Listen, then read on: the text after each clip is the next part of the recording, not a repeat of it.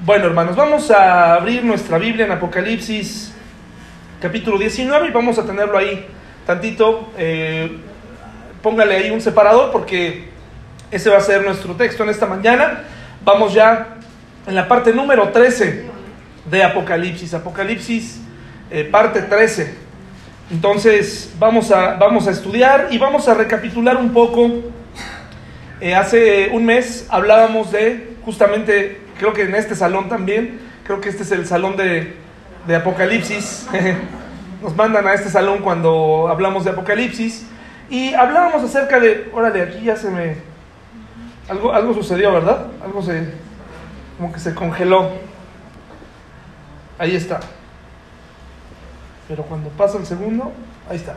Recordarán que eh, hablábamos acerca del tribunal de Cristo, ¿recuerdan? Que era necesario que cada creyente, cada persona que ha confesado que Jesús es el Señor, eh, tendrá que comparecer ante el tribunal de Cristo. ¿Y el tribunal de Cristo eh, es un juicio?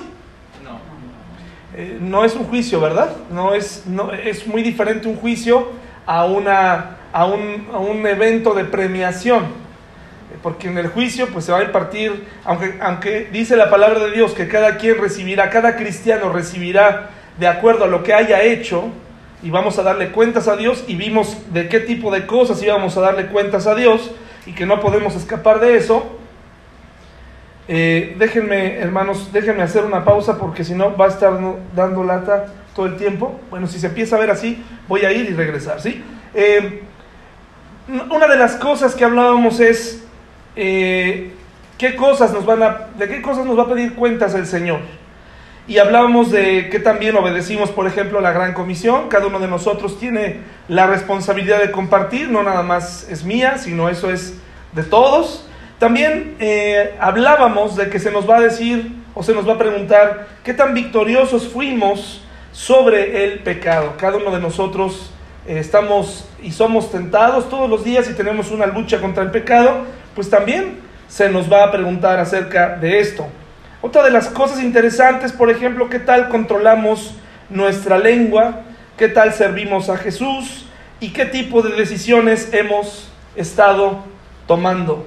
Entonces, entre otras cosas, y aquí vemos el, crisol, ¿no? Como una especie de crisol, y vimos cómo la palabra de Dios nos indica que nuestras obras serán pasadas por fuego, y, las que tienen valor, eh, permanecerán, saldrán, pero las que no tienen valor, las que fueron superficiales, se quemarán como hojarasca, ¿no? No sirven para nada. Al final, el estar ahí será para poderle ofrecer a nuestro Salvador eh, en gratitud eh, estos premios, estas coronas que recibiremos, según la palabra de Dios, serán también un regalo para nuestro Dios. Y, y yo creo que a nadie de nosotros nos gustaría llegar delante de Dios y decirle, pues yo llegué con las manos vacías, ¿verdad? A lo mejor algunos de entre los que estamos aquí sentimos que vamos a llegar con Dios y que vamos a entregarle muchas coronas, pues yo le invito a que evaluemos más bien qué tipo de trabajo, qué tipo de intenciones hemos, eh, tenemos para servir a Dios, cómo se ha ido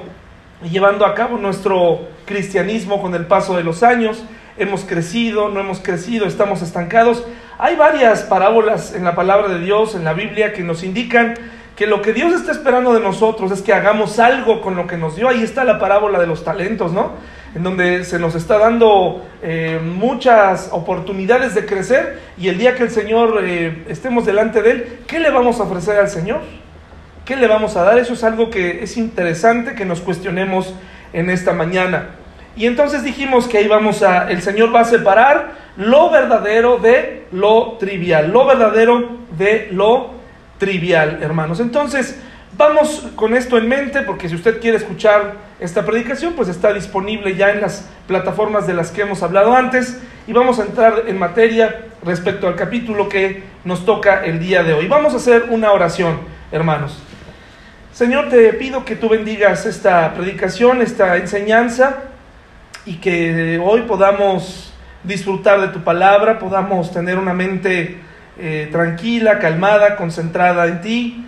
Que Señor, pues eh, tengamos toda esa atención rendida, que tengamos este momento de concentración en tu palabra. Y que te dediquemos este espacio, Señor, porque todo lo que podamos aprender el día de hoy repercute inmediatamente en nuestra realidad, repercute inmediatamente en nuestras obras, en lo que hacemos saliendo de aquí. Así que, Señor, ponemos en tus manos este día, esta predicación, en el nombre de Jesús. Amén.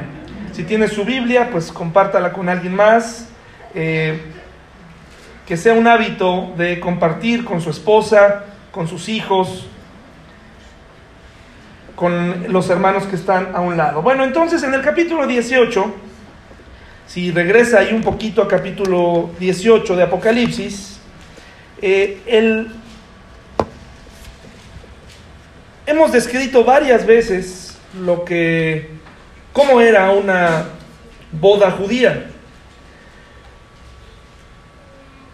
que tiene mucho que ver con todo esto de y muchos simbolismos con la gran tribulación, con lo que vamos a ver hoy, las bodas del Cordero. Pero en el capítulo 18 vemos y estudiamos también que antes de llegar al punto que vamos a estudiar hoy, antes del tribunal de Cristo, lo que se está llevando a cabo y lo que se está desarrollando eh, de parte de Dios es, va a caer el, el viejo sistema pagano religioso. Ese sistema pagano y religioso que es necesario que en este momento está activo en el mundo. Esta mezcla de creencias, en el mundo del cristianismo también hay una mezcla de, creencias. Si hiciéramos aquí un, breve sondeo, nos espantaría verdaderamente las cosas en las que creemos, aún siendo cristianos, nos, nos sorprenderíamos y diríamos, no puede ser que aún creas en esto, no, no puede ser, teniendo tanto tiempo que todavía eh, tengas estas creencias, ¿verdad? Entonces, como verán, pues el paganismo es muy común. Hay muchas iglesias cristianas que dicen que no son idólatras, pero idolatran al pastor, ¿no? O idolatran, eh, en vez de eh, alabar a Dios, idolatran el momento de la alabanza, ¿no? En vez de a quien le están cantando, el, el músico se vuelve el personaje central, ¿no? Entonces hay que tener cuidado, o los maestros, o, o el activismo mismo, es, forma, es una forma de, paganismo, ¿no? En el capítulo 18 vemos cómo el sistema religioso llamado la Gran Ramera ha caído para siempre y el Señor la terminará. Terminará este sistema religioso. Y no se está refiriendo, hermanos, a, a una religión en especial. Algunos dicen aquí, aquí se está refiriendo al catolicismo. No, no necesariamente, hermanos. Otros dicen, no, aquí están los musulmanes. No, el paganismo es mucho más que eso, es una mezcla de cosas. Hay, hay iglesias, hay una iglesia muy famosa eh, que se llama Pare de Sufrir. ¿Han oído? Que te ostentan como cristianos, pero no son cristianos. Tenga atención con esto. No son cristianos. Es una secta que roba mucho dinero, millones de dólares a personas con problemas. Usted eh, eh, son tan herméticos que que es más, eh, tiene, entre sus políticas está que no puede predicar alguien que no sea brasileño. Tiene que ser brasileño, ¿no? Entonces han crecido porque la gente está desesperada, pero ellos en el nombre de Dios, en el nombre de Jesús, hacen cosas terribles. Entonces no son cristianos. Los testigos de Jehová tampoco son cristianos. Los mormones tampoco son cristianos. Porque hay, quien todavía está sentado aquí y todavía dirán, todos los caminos llevan a Dios. Lo importante es que todos somos, y habrá otro que va a decir aquí hoy, seguramente, todos somos hijos de Dios, todos en este mundo. Híjole hermano, estás reprobado si piensas así, no has entendido nada, no has entendido nada, no, hemos entendido nada. Si tú me dices que todos somos hijos de Dios, híjole, no, no, no, entonces tendríamos que sentarnos a platicar porque no, no todos en este mundo somos hijos de Dios. No todos. Dice la Biblia que Él le da potestad a sus criaturas de convertirse en hijos de Dios. ¿Cuándo? Cuando reconocen su necesidad de un Salvador, nos convertimos en hijos de Dios. No, no por nacer en este mundo ya somos hijos de Dios. Somos sus criaturas, todos somos criaturas pero no todos somos sus hijos. Y así, si, nos ponemos a preguntar, habrá algunos que dirán, no puede ser, este, creen cosas que tienen que ser corregidas, ¿verdad? Apocalipsis 18 del 7 al 9 dice así, hermanos, Apocalipsis 18 del 7 al 9 dice, cuando ella se ha glorificado y ha vivido en deleites, tanto dadle de tormento y llanto, porque dice en su corazón, yo estoy sentada como reina y no soy viuda, y no veré llanto, por lo cual en un solo día vendrán sus plagas, muerte, llanto y hambre, y será quemada con fuego, porque poderoso es Dios el Señor que la juzga. Y los reyes de la tierra, fíjense qué interesante, los reyes de la tierra, ¿y quiénes son estos reyes de la tierra? Todos los gobernantes del mundo, la mayoría de ellos, ha cedido ante este paganismo. Dice, han fornicado con ella y con ella han vivido en deleites, llorarán y harán lamentación sobre ella cuando vean el humo de su incendio. Una de las cosas más increíbles de Apocalipsis no son tanto las plagas que, que le esperan a un mundo caído o todos esos juicios. Lo más duro, lo más terrible de Apocalipsis es ver el corazón tan rebelde del hombre que aún en este momento lamentarán, llorarán por un sistema pagano por un sistema eh, caído. Llorarán y dirán, eh, estarán llorándole a una imagen, estarán llorándole a una creencia, estarán llorándole a un animal, ¿verdad? Eso es lo que hace el paganismo. Hoy quiero compartir con ustedes un invitado, voy a traer un invitado, eh, vamos a citar algunos de sus trabajos, llamado por otras personas, yo creo que no por él, no lo conocí, es el, siglo XVIII, ¿verdad? Pero eh, un gran predicador, dicen algunos, el mayor predicador que ha vivido, ¿no? Usted puede revisar sus sermones, es lo que dice, ¿verdad? El príncipe de los predicadores le llaman Charles Spurgeon, le llaman, muy famoso.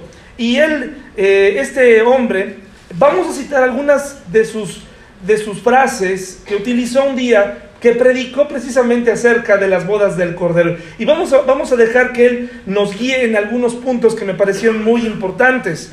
Y estos, esta cita de, de estos, estas frases, estos fragmentos que voy a mostrarles el día de hoy, fueron tomados del sermón predicado la mañana del domingo 21 de julio de 1889 en el Tabernáculo Metropolitano en Newton, Londres. ¿sí? Ahí vamos a vamos a tomar algunas cosas. Dice él, cualquier iglesia que ponga en lugar de la justificación por fe en Cristo a cualquier otro método de salvación, es una iglesia ramera. Eso es lo que él decía. En alusión a lo que estamos viendo, si usted lee el capítulo 18, se está cayendo un sistema religioso pagano, pero él nos dice, cualquier iglesia, cualquier iglesia que enseña que podemos llegar a ser salvos por obras, que podemos llegar a ser salvos a través de otro ser humano, a través de un pastor, a través de un líder, a través de diferentes eventos, es una iglesia pagana, es una iglesia ramera y tenemos que tener cuidado, analizar qué es lo que estamos recibiendo en un mundo que y en un mundo en donde los cristianos acceden a predicaciones todos los días. Y hay una gran variedad de predicadores y tú puedes poner YouTube y puedes ver a muchos predicadores, pero tenemos que aprender a discernir si lo que estamos escuchando está en la Biblia o esa persona se está exaltando a sí misma y está demeritando el, el mensaje de Dios. No hay salvación en ningún otro. Dice la palabra de Dios que solamente tenemos salvación en quién? En Cristo. Por lo tanto, es muy importante que antes que hablemos de las bodas del Cordero nos demos cuenta que hay iglesias que indirecta o directamente han estado dándole lugar a otras personas en vez de darle lugar a Dios. Que Dios nos libre, hermanos, de convertirnos en iglesias así. Y algo que él cita, dice, llegará un día en que en lugar de pastores alimentando a las ovejas, habrá payasos entreteniendo a las cabras. ¿Por qué? Porque en vez de ovejas serán cabras. Dice que un día habrá una separación entre ovejas y cabras, ¿verdad? Entonces, eh, hoy en día, muchas de las, de, muchos predicadores, eh, todo el tiempo es más entretenimiento, más opinión personal que lo que dice la Biblia. Es una frase un poco fuerte, pero creo que es, creo que es verdad. Las iglesias, muchas iglesias hoy en día están llenas porque delante hay un estrado preparado para recibir al conferencista. un seguidor de luz que lo lleva a todas partes, lo dirige o que, él ya se, él se para, eh, está predicando con un pantalón de mezclilla roto, ¿no? Eh, para que la gente lo considere moderno. Eh, puede predicar con playera, puede predicar como él se le dé la gana, faltándole respeto al mensaje, al mensaje de salvación. Ustedes saben que yo no uso corbata la mayoría de las veces para predicar, pero tampoco me atrevería a predicar aquí con pantalones rotos, hermanos, o con cierto tipo de telas, porque creo que el mensaje es superior, ¿verdad? Entonces, llegará un día, dice él, en que en lugar de pastores alimentando a las ovejas, habrá payasos entreteniendo a las cabras. Apocalipsis 19 del 1 al 10. Ahora sí, mientras ya hablamos de la gran tribulación y lo que estará sucediendo en la tierra, y de la caída y el juicio del sistema pagano que hoy está vigente y que en ese momento se estará eh, firmando su final. Apocalipsis 19 del 1 al 10 es uno de esos pasajes que me ha sorprendido, que me ha llegado hasta lo más profundo del corazón por la importancia y por la, la profundidad que tiene y que yo no había entendido completamente, francamente, hasta estos días. Dice Apocalipsis 19 del 1 al 10. ¿Ya está, hermanos? Dice así, se los voy a leer. Después de esto, oí una gran voz de, de gran multitud en el cielo, que decía, aleluya, salvación y honra y gloria y poder son del Señor Dios, ¿qué? Porque sus juicios son verdaderos y justos, pues ha juzgado a la gran ramera que ha corrompido a la tierra con su fornicación, y ha vengado la sangre de sus siervos de la mano de ella. Otra vez dijeron, aleluya, y el humo de ella sube por los siglos de los siglos. Y los veinticuatro ancianos y los cuatro seres vivientes se postraron en tierra y adoraron a Dios que estaba sentado en el trono y decían, amén, aleluya. Y salió del trono una voz que decía, alabad a nuestro Dios todos sus siervos y los que le teméis, así pequeños como qué, como grandes y oí como la voz de una gran multitud, como el estruendo de muchas aguas y como la voz de grandes truenos que decía, aleluya, porque el Señor nuestro Dios Todopoderoso que reina, gocémonos y alegrémonos y démosle gloria porque han llegado las bodas del Cordero y su esposa, ¿qué ha sucedido con ella? Se ha preparado y a ella se le ha concedido que se vista de lino fino, limpio y resplandeciente, porque el lino fino es las acciones justas de los santos. Y el ángel me dijo, escribe, bienaventurados los que son llamados a la cena de las bodas del Cordero. Y me dijo, estas son palabras verdaderas de Dios. Yo me postré a sus pies para adorarle y él me dijo, mira, no lo hagas yo soy consiervo tuyo y de tus hermanos que retienen el testimonio de Jesús. Adora a Dios porque el testimonio de Jesús es el espíritu de la profecía. Generalmente los cristianos cuando escuchamos tantas veces tantas alabanzas, nuestro corazón responde. Es decir, ninguno tiene problema cuando alguien dice aleluya en sentir, pues sí, gloria a Dios, gloria a Dios, aleluya, gocémonos. Digamos que a este texto, los primeros versículos, se le podría poner música, ¿no? Hoy en día el cristiano eh, canta, cantamos muchas cosas que no entendemos porque las cantamos, pero es una, estos versículos son una tentación para escribir una alabanza, ¿no? Aleluya, gocémonos, el Rey, Dios Todopoderoso, reina. Lento o rápido, puedes hacer una canción con este capítulo. Aquí el asunto es si verdaderamente comprendemos lo que se está diciendo y a quién se le está diciendo si verdaderamente nuestra mente alcanzamos a entender lo que está pasando aquí. Entre tantos simbolismos, entre tantas eh, cosas que probablemente ya algunos de ustedes olvidaron, será necesario que recordemos quiénes son, quiénes son esas multitudes, quién es la esposa, quiénes son los, los 24 ancianos, quiénes son los cuatro seres vivientes, quiénes son. Pero en general, aun cuando yo les diga todo esto, sí nos pasa a todos nosotros que olvidamos en nuestro diario caminar quién es Dios hemos, llegado a perder la dimensión de quién es Dios. ¿Y qué significa un aleluya? Un aleluya hoy en día se lo puedes decir cuando llegan las pizzas, Y muchos dicen, ah, aleluya, ya llegaron las pizzas, ya te habías tardado, ¿no? De veras, es un, es un lenguaje que ha cambiado. Eh, hay una canción muy romántica, muy linda, ¿no? Que, precisamente se llama Aleluya, ¿no? Habla de la relación entre un hombre y una mujer, aleluya, es así muy, romántica, alabado sea Dios. Pero no entendemos qué, implica, qué implica este coro. Una vez hace un año, casi un año, tal vez ya casi dos, cuando tuvimos la cantata y que se cantó eh, precisamente, ¿cómo se llama? El Mesías. Y que tiene una parte de aleluya muy famosa. Eh, la gente no llega a entender cuando dice aleluya a quién se lo está cantando y por qué.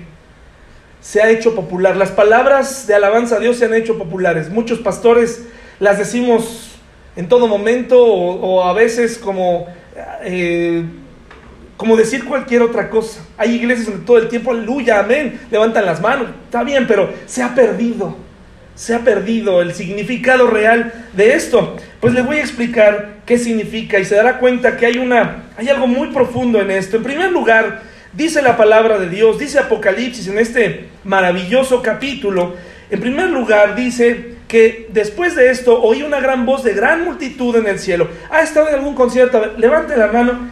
¿Quién ha estado en un concierto alguna vez? A ver, pero no les voy a preguntar de quién.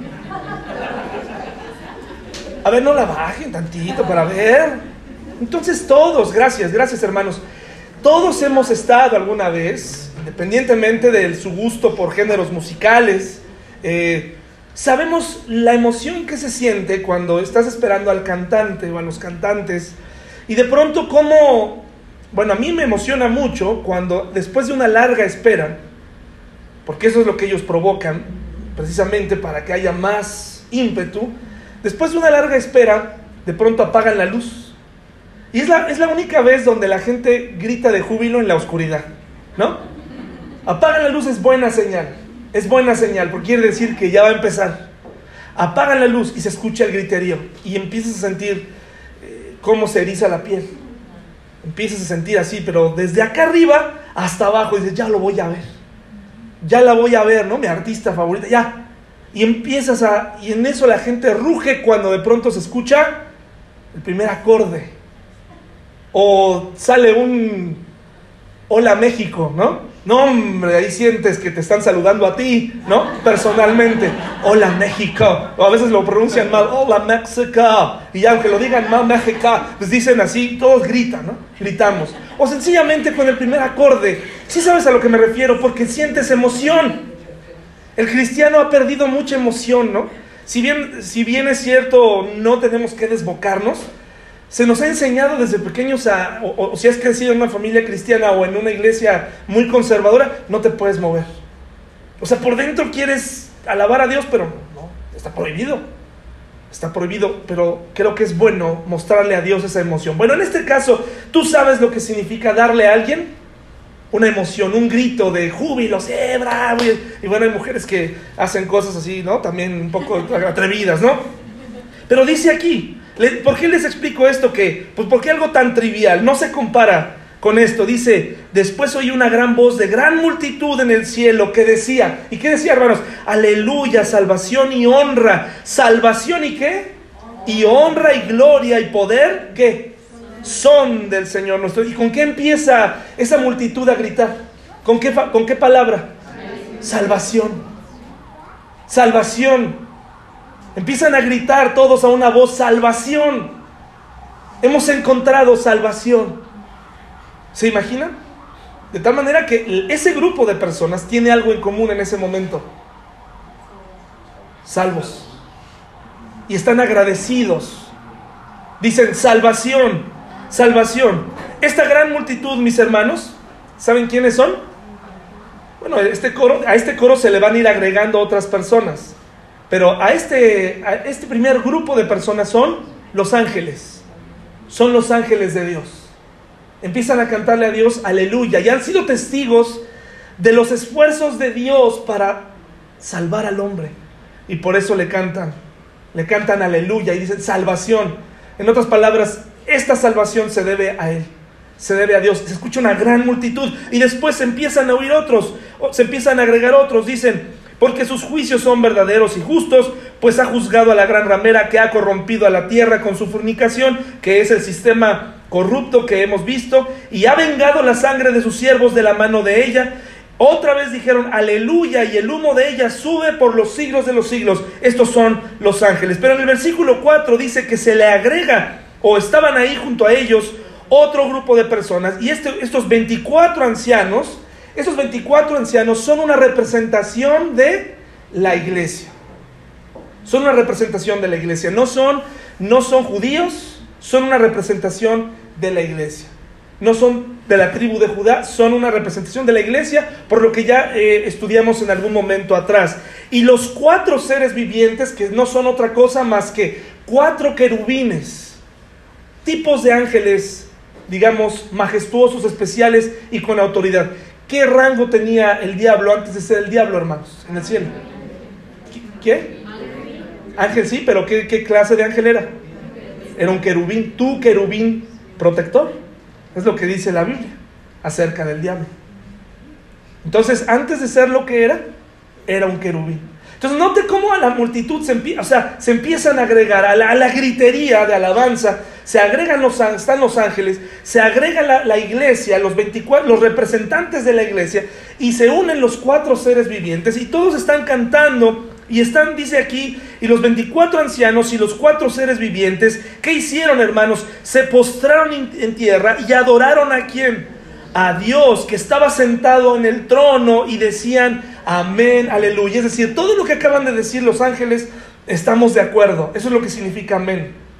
Que así sea. Estamos de acuerdo en que Él nos dio salvación. Estamos de acuerdo en que Él merece toda la honra y que Él merece toda la gloria. Estamos de acuerdo.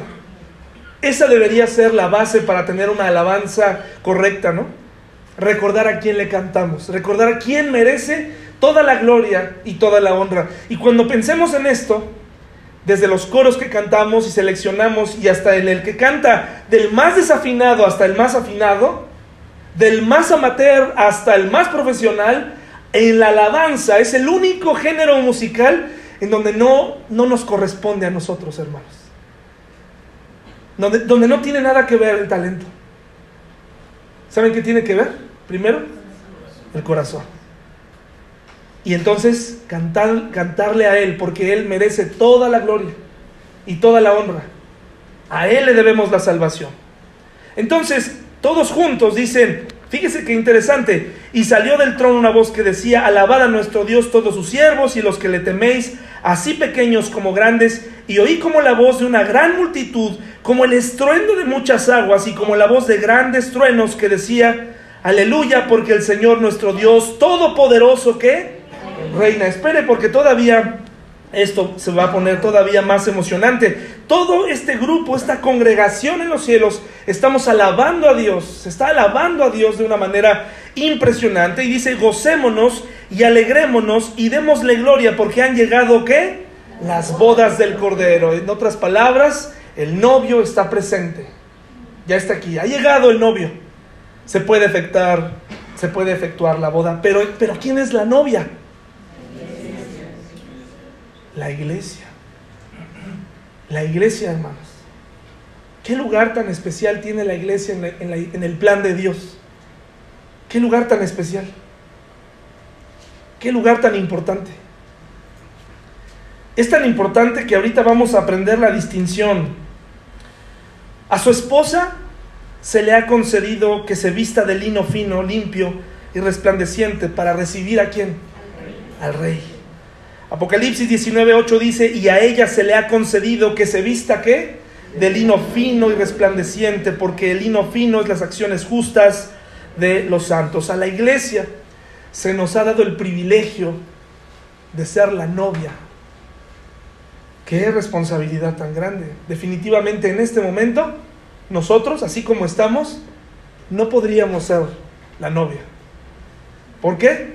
Porque estamos todavía somos imperfectos, pero para este momento, para este, eh, para este instante, todo habrá sido dicho, todo habrá sido reconciliado.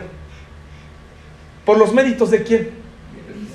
Sí, porque de nosotros, este lino fino Este, el, poder estar vestidos en ese momento de lino fino, pues no fue porque somos unos buenazos, hermanos.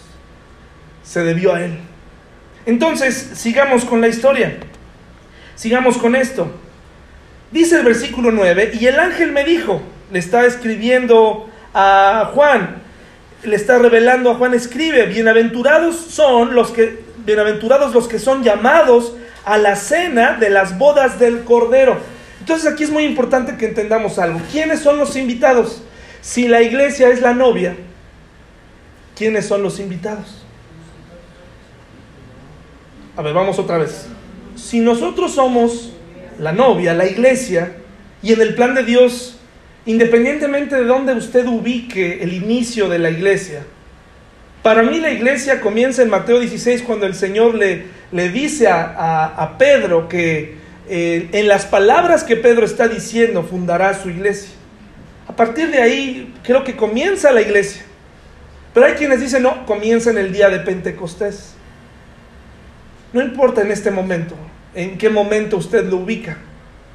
El punto es, si la iglesia comenzó a existir a partir de ese momento y, la iglesia es la novia, entonces ¿quiénes son los invitados? Ajá, ¿sí? ¿Otra idea? Todos los que no eran judíos, todos los que no escucharon el Evangelio, todos los que estuvieron aparte de eso. Bueno, pues es, Aquí, fíjense, los invitados no son el pueblo de Israel. ¿Por qué no pueden ser? ¿Dónde están? ¿Qué están viviendo en este momento ellos? Entonces, los que están vivos no pueden ser. Pero ¿qué les parece? Que se den cuenta que todos, antes de la iglesia, todos los creyentes, judíos o no, son los invitados a las bodas del Cordero. Ahí hará su aparición Abraham, hará su aparición Moisés, hará su aparición todos aquellos creyentes gentiles y, no gentiles que vivieron antes de la fundación de la iglesia. Son los invitados a las bodas y que vienen a presenciar el casamiento con la novia, la iglesia. Qué interesante, ¿no? Por eso el papel de la iglesia es muy importante. Tu papel Fíjense, porque muchos menosprecian, no, pues es que lo bueno estuvo en el Antiguo Testamento, porque estaban los profetas. No, todo tiene una importancia muy grande. No, es que ahora la iglesia, nosotros como iglesia tenemos un papel en el plan de Dios inmenso. Y yo creo que Dios nos va a pedir cuentas de lo que hemos estado haciendo nosotros de manera individual, que no hemos fortalecido a la iglesia. No, nos, hay tanta diferencia ya entre una iglesia y otra en muchas ocasiones tanto problema, tanta, tanta polémica de doctrinas, tanta, tanta competencia, tanto concurso por saber quién es el mejor, quién tiene la iglesia más grande, quién tiene el poder, quién tiene el dinero. Yo creo que hermanos, no nos hemos dado cuenta del papel tan grande que tenemos como iglesias. Como iglesia. Un día nos veremos las caras y yo creo que nos diremos, ¿valdría la pena tanto problema? ¿Valdría la pena todo? Qué interesante en qué nos hemos envuelto nosotros. Pero entonces ya está listo, ya está el novio, ya está el rey. ¿Sí? Está Dios ahí. ¿Quién más está? Porque dice las bodas de quién. ¿Quién es el cordero?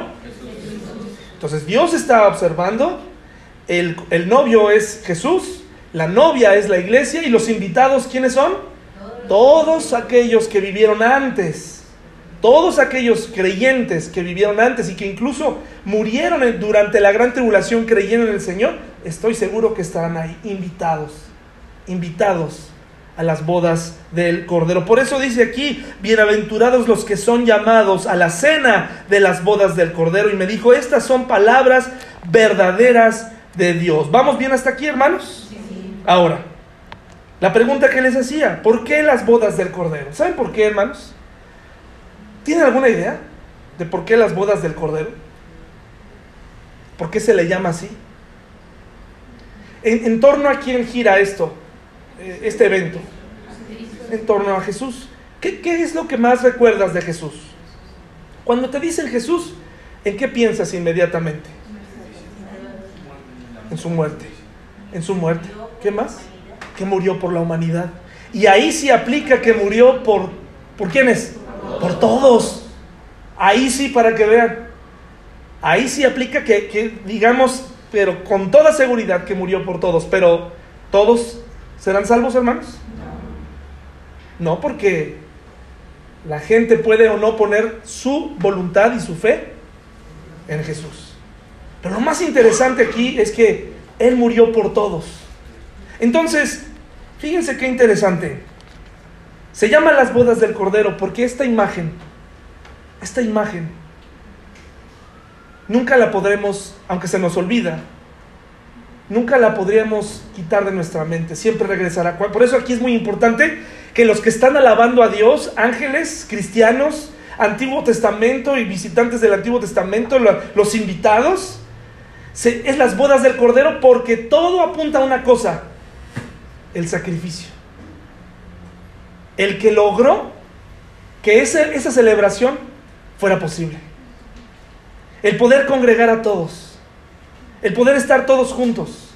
Se llama las bodas del Cordero porque, como lo explica Spurgeon, miren lo que dice, no olviden que siempre que leemos acerca de Cristo como un Cordero, es para que nos acordemos de sus sufrimientos y de su muerte en el lugar y en la condición que qué? Que nos correspondía. Sí, porque afuera mucha gente lo recuerda, mucha gente tiene esta imagen, pero no se lo aplican. No lo dicen, bueno, eso sí estuvo muy bien, qué amoroso, pero no se han dado cuenta que ese sacrificio fue por quién. Y que ese lugar y esa cruz era para mí. El tormento, las, el castigo eterno era para mí y era para ti. Pero mucha gente no quiere apropiarse de eso. Les gusta pensar en Jesús como un mártir. ¿Y fue Jesús un mártir? No lo fue. No, no lo fue. Porque un mártir muere contra su propia voluntad. Un mártir huye, un mártir se defiende. Pero ¿qué hizo Jesús? Jesús le preguntó, Jesús seguramente después de ser golpeado le dijo a Pilato, muy bien, sigamos con esto, sigamos con esto. ¿Dónde me coloco? Bueno, todo eso que hizo lo hizo para poder estar en las bodas del Cordero. Así que esta imagen es más que nada más qué bonito, ay, qué, amoroso. Es, tengo que, esa imagen, tengo que apropiármela. Como cristiano tengo que recordarla todos los días, el Cordero. La gente dice, es el, es el Cordero de Dios, en la Semana Santa, el Cordero de Dios. Pues sí, pues vino a morir por ti porque tú merecías ese lugar, tú merecías el castigo, tú lo merecías. Tú merecías la cruz, tú merecías. Sin embargo, Él vino a tomar nuestro lugar. Y dice, fíjense qué interesante, algunos de nosotros lo miramos hace años bajo ese símbolo y encontramos por primera vez la paz. Todavía lo seguimos mirando bajo el mismo símbolo y cuando lleguemos al cielo no tendremos que modificar nuestro pensamiento con respecto a Él, pues todavía le veremos como a un cordero que fue inmolado en nuestro lugar de mayor abatimiento. Cuando salimos del Egipto de nuestra servidumbre, Él fue el Cordero de la Pascua de Dios y en nuestro lugar más exaltado, en el templo celestial, todavía lo veremos como el Cordero que fue inmolado desde el principio del mundo. Son las bodas del Cordero porque Él quiere que siempre recordemos lo que tuvo que hacer por la humanidad, por ti y por mí no sé ustedes, pero pensar en esto nos debería dar una sensación de molestia respecto al tipo de vida que llevamos.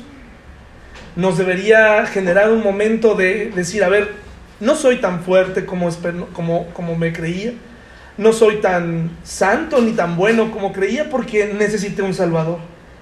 Y eso nos haría inmediatamente bajar nuestra mirada delante de los hermanos, quitar nuestras defensas soberbias y admitir que todos los que estamos aquí delante de Dios, que hemos creído en Cristo, necesitábamos un Salvador. Si con esa actitud viniéramos a la iglesia, no habría altivez, no habría clases sociales marcadas en nuestra iglesia no habría, no habría esta, este fenómeno que ocurre de elegir a qué actividades sí y a qué actividades no. ¿A qué me gusta, en qué me gusta participar y en qué me gusta y en qué no? Habría una, una, una concepción más interesante y más profunda de la palabra hermanos. Porque hoy todo el mundo nos decimos hermanos, pero realmente no nos importamos mutuamente. Muchas de las ocasiones no nos importa lo que pasa en la vida de los demás para saber qué están haciendo, cómo están. No nos interesa. Pero si comprendiéramos que todos necesitamos un Salvador, vendríamos a la iglesia de otra manera a disfrutar con los hermanos, con los que también fueron salvos y redimidos. Pero es difícil encontrar, hermanos, en el paso del tiempo, es difícil encontrar que la gente, o que mucha gente doble su orgullo. Es difícil que nos doblemos, a veces somos muy soberbios. Pero sigamos con la historia. Fíjese nada más. Fíjese qué interesante, porque cuando Juan recibe esta información, es tan amplia, tan grande, tan... Hay tanta alabanza, hay tantas cosas que él está viendo y, empieza a escuchar una multitud que canta, que lo que, lo que hace Juan, siendo humano y recibiendo esta, esta revelación, dice en el versículo 9, y el ángel me dijo, escribe, Bienaventurados los que son llamados a la cena de las bodas del Cordero. Y me dijo, estas son palabras verdaderas de quién, hermanos? De Dios. Y entonces dice, dice, dice Juan, yo me postré a sus pies, ¿para qué? ¿Para adorar a quién? Para adorar al ángel. Porque movido como humano, movido por tantas alabanzas, movido por todo esto, dice Juan, no hombre, pues yo aquí te adoro. Yo aquí me hinco porque lo que me estás diciendo es maravilloso y yo considero, no nos dice el nombre del ángel, pero yo considero que debo arrodillarme. ¿Y qué le dice el ángel, hermanos?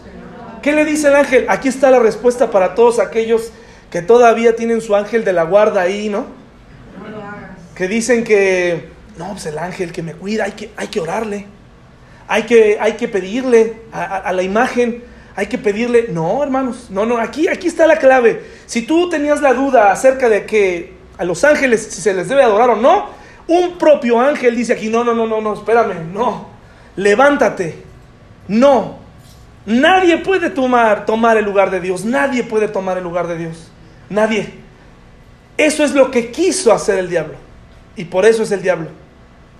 Pero nada ni nadie puede tomar su lugar. Y le dice, yo me postré a sus pies para adorarle. Y él me dijo, mira, no lo hagas. Yo soy que consiervo tuyo. Soy consiervo tuyo y de tus hermanos que retienen el testimonio de Jesús. Y luego dice, adora a Dios, adora a Dios. Un versículo profundo, que nadie tome el lugar de Dios, que nadie tome el lugar de Dios. Ahora, aquí una pregunta reflexiva para todos nosotros. ¿Quién realmente tiene el lugar de Dios en tu vida? ¿Quién? Esto que bromeamos a veces, hermanos, eh, en otras ocasiones, en donde hablamos acerca de, de cuáles son tus elecciones el domingo. ¿Cuáles son tus elecciones? No, pues eh, tengo cosas que hacer, tengo que divertirme, tengo que lavar el carro, tengo que... Hasta mi propia salud se convierte y toma el lugar de Dios mi propia salud. A veces un solo catarro, y estoy hablando de que hay cosas en donde verdaderamente tienes que quedarte en casa, ¿eh? O sea, no quiero ser insensible, pero hay ocasiones, hay ocasiones en las que solamente estamos esperando que nos venga una comezón en un oído, que nos venga un estornudo. Ay Señor, que me dé un estornudo para poderme quedar en la casa, para, para poder no ir. No has entendido. Nadie debe tomar el lugar de Dios, nadie. Nadie, ni tus hijos, nadie debe tomar el lugar de Dios. Ningún deporte, ninguna afición. Y no te estoy, por favor, hay que comprender esto, no te estoy invitando a que de manera eh, religiosa no te des un domingo, ¿no? Pero hay gente que a la menor provocación, hermano, a la menor provocación, olvida su imagen del Cordero de Dios, que fue fiel hasta la muerte, y el domingo que su único trabajo es, fíjese, su único trabajo del cristiano normal es venir a sentarse. Y ni eso estamos haciendo bien. Porque cuando estás en la iglesia, ¿qué? Estás durmiendo. O estás pensando en otra cosa. Estás, estás pensando en lo que harás. Hermano, tenemos que despertar Tenemos que despabilarnos. Porque no vienes a ver a cualquier persona, vienes a ver al Cordero de Dios. Vienes a ver al que pagó el rescate por ti. Y muchos de nosotros, hermanos, en nuestra vida, ok, vienes aquí, pero muchos de nosotros, ¿saben quién es más importante que Dios? Y me lo han llegado a decir. Mi padre. Como el joven rico, ¿no? O como ese joven que, ese que quería seguir al Señor y que le dijo, déjame que entierre a mis papás. Primero y ya después. No, hermanos, no, no, no, no. No hemos comprendido. Aquí nadie, no hay hijo, no hay esposa, no hay padres de familia, no hay relación humana que pueda estar en el lugar de Dios. Porque el día que esto cambie, el día que pongas a otra persona en el lugar de Dios, ¿qué crees que le va a pasar a tu relación? Mucha gente piensa que el domingo es el día para, para pasarlo en familia, ¿no? Que es el día de la familia, es el día en donde, donde voy a pasar, pues sí, pero primero ven a la iglesia, que tus hijos comprendan primero a quién adoras, a quién amas y lo que hizo por ti y por mí. Pero mucha gente a la menor provocación tienen a sus padres como primer lugar, por encima de Dios, tienen a sus hijos en primer lugar, tienen a sus aficiones, todo menos a Dios. Entonces, ¿quién tiene su lugar? ¿Quién tiene? ¿Quién, está ocupando tu lugar? Ahora, si esto no te ha sorprendido, Apocalipsis 19:5, fíjense lo que dice aquí. Y salió del trono una voz que decía, Alabad a nuestro Dios, quien todos sus siervos y los que le teméis, así pequeños que...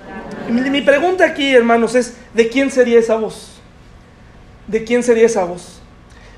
Si piensa en la estructura de la boda, está Dios ahí y una voz que sale del trono de Dios pide alabanza para Dios. ¿Quién sería esa voz? Me parece que es Jesús. El único, ¿no? El único que, está calificado para decir, alabad a nuestro Dios, todos sus siervos y los que le teméis, así pequeños como grandes. Alabad a Dios. Entonces Él se dirige a la gente, se dirige a todos los que están ahí, a los que estaremos ahí. Se dirige a nosotros y nos dice, alabemos a Dios, alabemos a Dios, porque Él planeó esto. Vamos a alabarle, vamos a cantarle. Y la gente en ese momento, hermanos, se une a una sola voz y grita. Pero hay algo muy interesante en Isaías 53:11. Aquí Jesús, hermanos, algo que nos está diciendo. Isaías 53:11.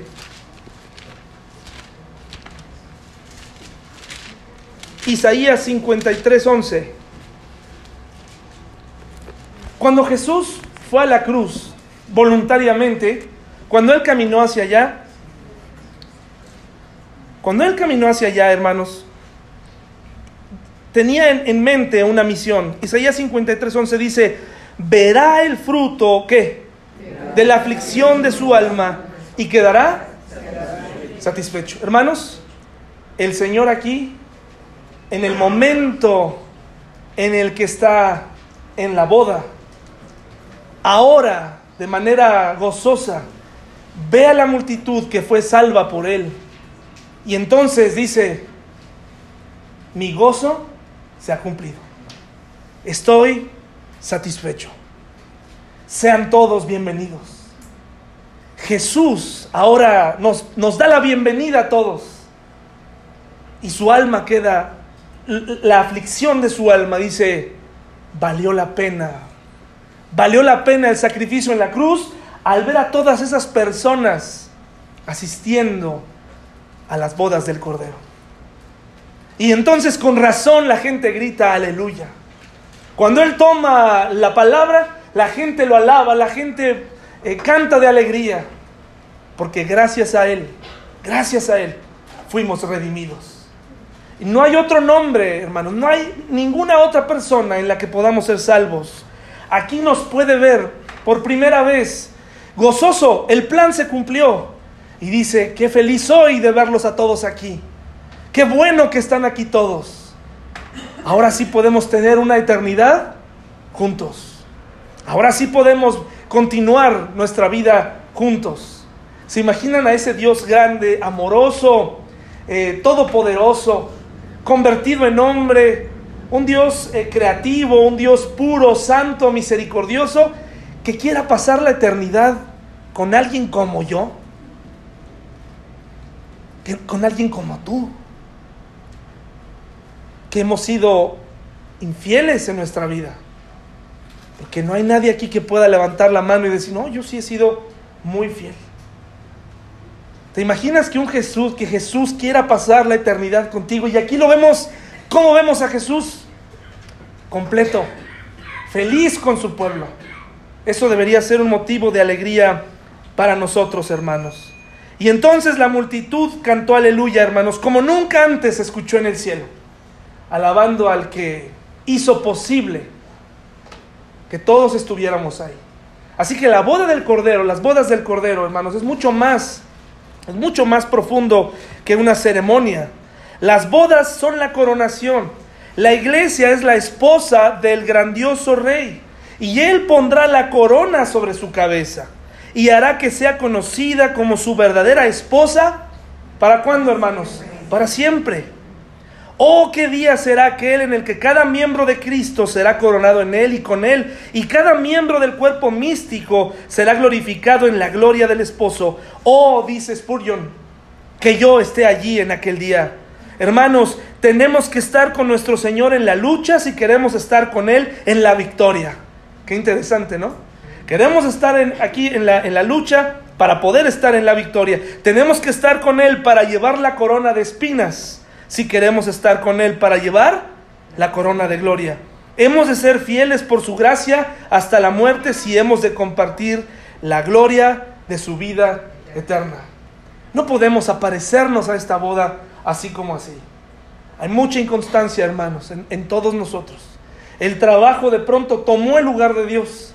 Las relaciones personales, los, los, ah, los afanes, lo, que nos gusta hacer, el domingo ha tomado el lugar de Dios y deja tú, estoy hablando del domingo donde es visible, pero en la semana, hermanos, en la semana, ¿cuánto tiempo verdaderamente hemos tomado para que nuestra relación con Dios sea más que un, un, murmullo, un cuchicheo, eh, una oración mal, mal hecha el, entre semana, ¿no? Un desgano por vivir la vida cristiana, un, tedio, una, eh, no hay creatividad para tener una relación con Dios, no hay un deseo, nuestra fe lleva años muerta. Eh, y nos vamos a aparecer por su gracia en las bodas del Cordero, por supuesto, antes de haber comparecido en el tribunal de Cristo. Hermanos, tenemos que darnos cuenta de lo que está ocurriendo aquí. Nos están diciendo la clase de festejo que nos espera y nos están diciendo las intenciones del novio, que va a ser fiel con la iglesia por toda la eternidad. Y la exhortación en esta mañana para todos nosotros es, ¿qué estamos haciendo? ¿Qué estamos haciendo para prepararnos para este día? ¿Cómo he vivido yo de tal manera que mis obras, mi forma de vivir el cristianismo, me haga ganar una corona para entregársela a Él? Tenemos demasiadas ocupaciones, hermanos. Pero hay una promesa en la Biblia. Y esa promesa no falla. Pero no nos gusta esta promesa. La olvidamos. ¿Qué nos dice la Biblia en el Sermón del Monte respecto a nuestra relación con Dios? ¿Qué, nos invita a hacer? Más buscad primeramente el reino de quién? De Dios y su justicia. Y si lo buscamos primeramente, ¿qué va a ocurrir con todo lo demás? Todo lo demás. Ah, pero no, hermanos, no, como que no nos gusta esta promesa, como que nos gusta que nos den algo tangible.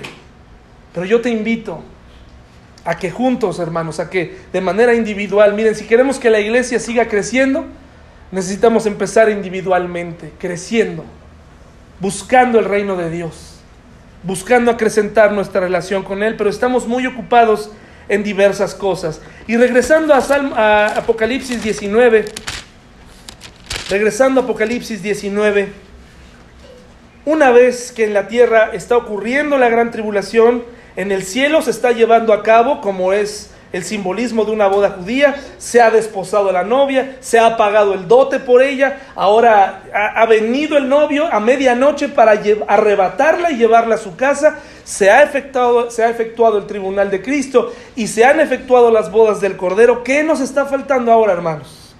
¿Qué cree que nos está faltando ahora? Bueno,